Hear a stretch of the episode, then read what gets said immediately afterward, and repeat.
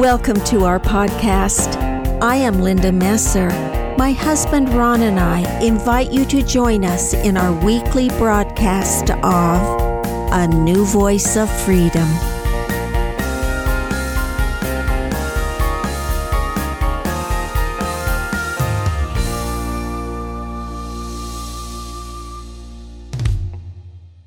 Welcome to season one of A New Voice of Freedom, written by Ronald Keith Messer. This podcast is taken from a series of books written under the banner In Defense of Christianity.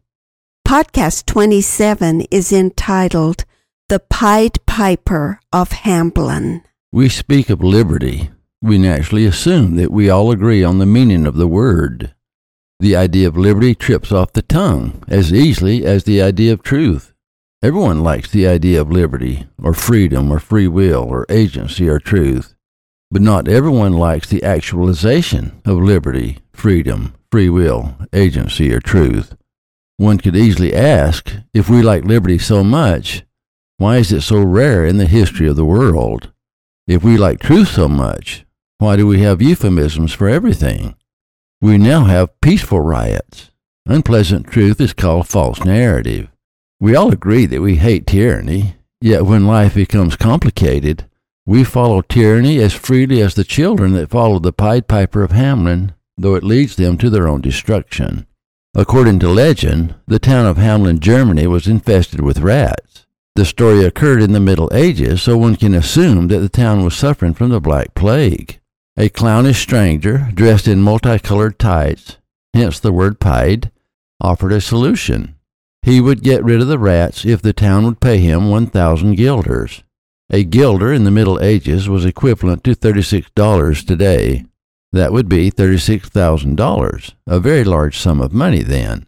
The mayor agreed. The Pied Piper played his flute and lured all the rats into the local river where they drowned. The mayor, however, refused to pay the piper such a large sum, and the piper exacted revenge by playing the pipe and luring the children into a cave while the adults were in church. The children were never seen again. One could interpret the story of the Pied Piper in many ways, but it is symbolic of how tyranny becomes popular.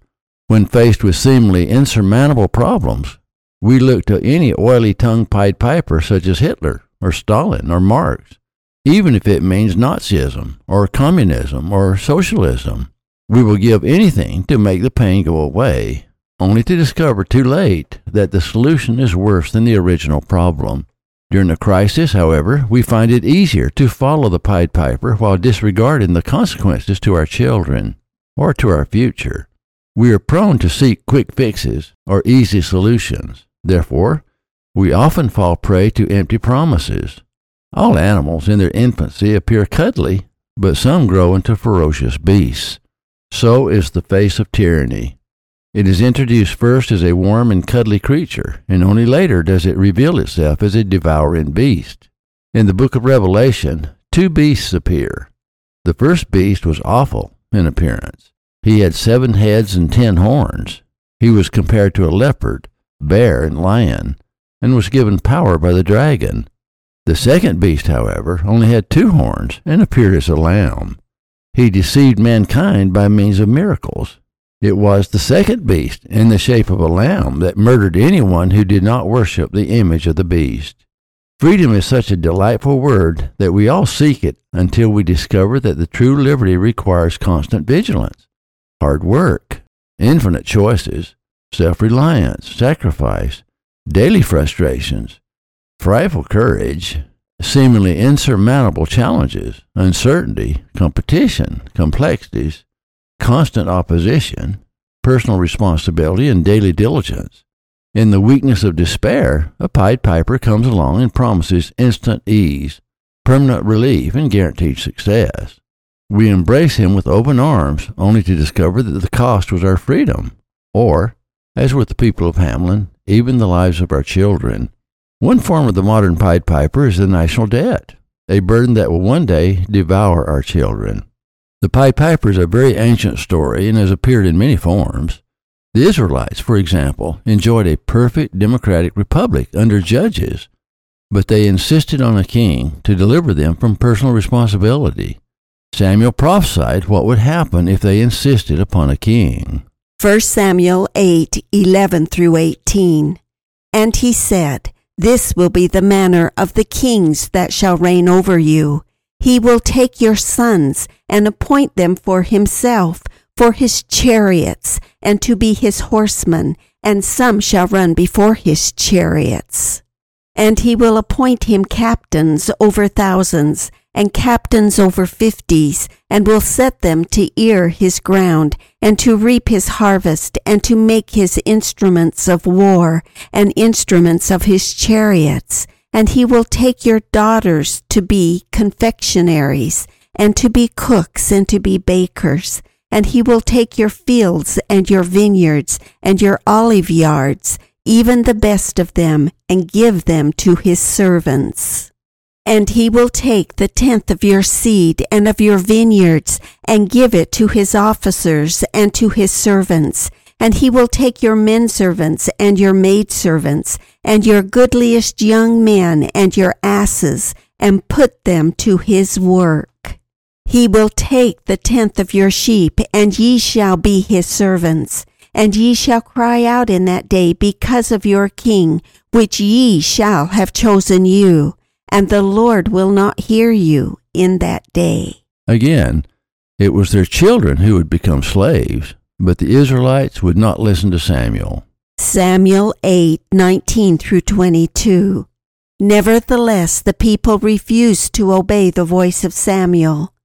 And they said, Nay, but we will have a king over us, that we also may be like all the nations, and that our king may judge us and go out before us and fight our battles. We like others to fight our battles. As the people of Hamelin desired the Pied Piper, the children of Israel desired a king. So the Lord gave them a king because they desired it. It is according to the law of agency. The Lord grants us our desires. Samuel 8 19 through 22. And Samuel heard all the words of the people and he rehearsed them in the ears of the Lord. And the Lord said to Samuel, Hearken unto their voice, and make them a king.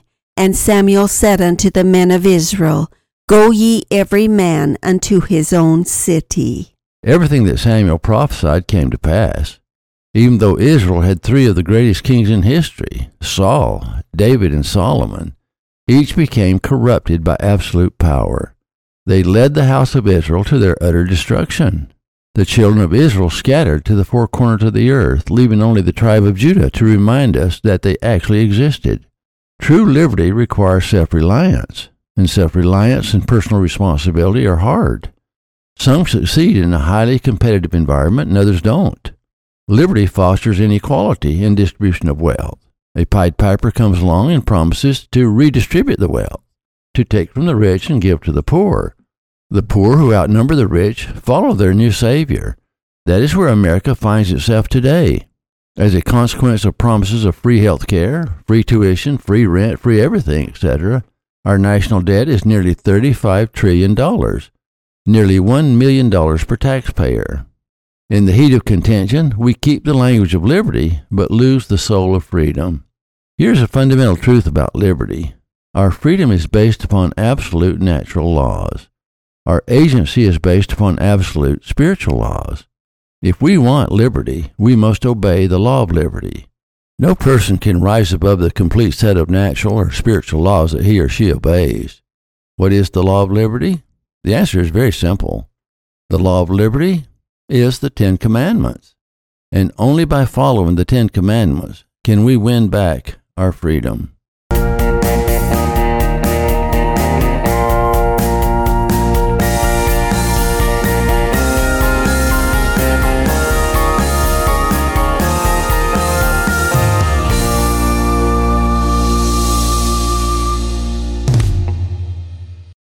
Thank you for listening. Watch for our next podcast.